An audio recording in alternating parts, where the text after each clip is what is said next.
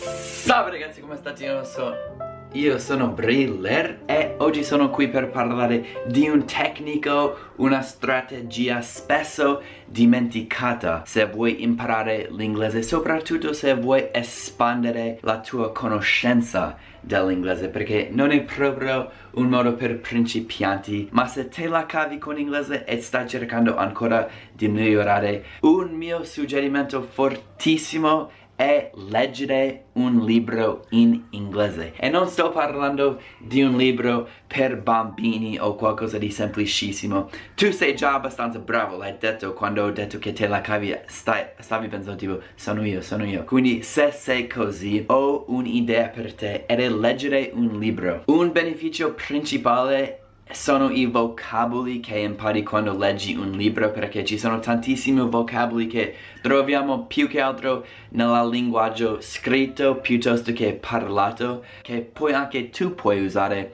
e puoi fare bella figura avanti ai tuoi amici quando parli inglese. Un altro beneficio è che puoi vedere frasi più lunghe e complesse e puoi studiarle e capirle e pausarti e pensare cosa vuol dire questa frase. Puoi veramente scoprire il significato di quello che vuoi perché hai tutto il tempo del mondo, ti puoi fermare, puoi cercare una parola che non sai, puoi vedere una costruzione un po' diversa, quindi è molto utile e puoi imparare di nuovo tanto. Un altro beneficio, puoi andare piano, un po' come stavo appena dicendo, puoi andare alla tua velocità. Non c'è un timer non devi correre veloce o lento come ti pare basta che stai imparando qualcosa. Quando stai leggendo un libro ti perdi nella storia e non ti rendi più conto che stai leggendo in un'altra lingua ed è una cosa bellissima. Quando hai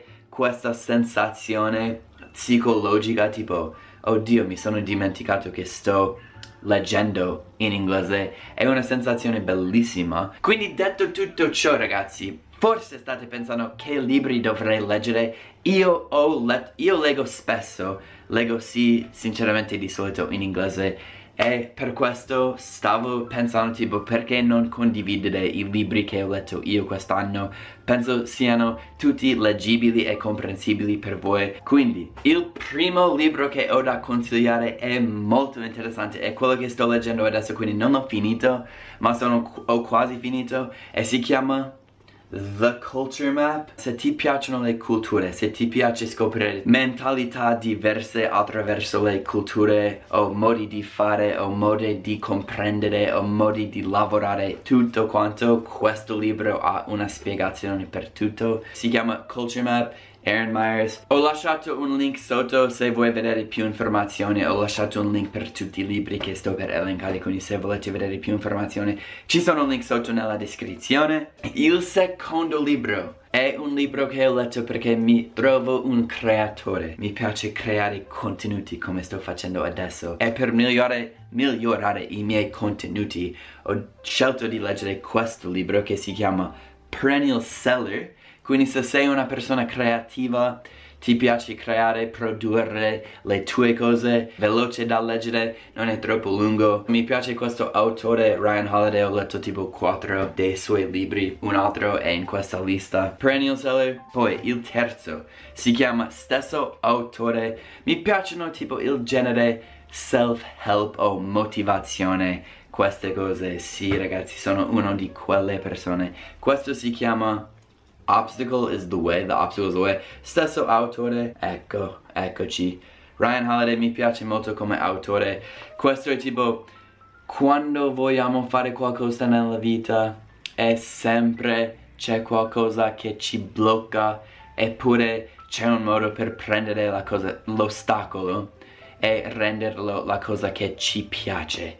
Quindi questo è un libro probabilmente quello più facile e anche probabilmente il mio suggerimento più alto, più forte. Quindi The Obstacles Away, stesso autore. Gli ultimi due libri non li ho a materia solo elettronico.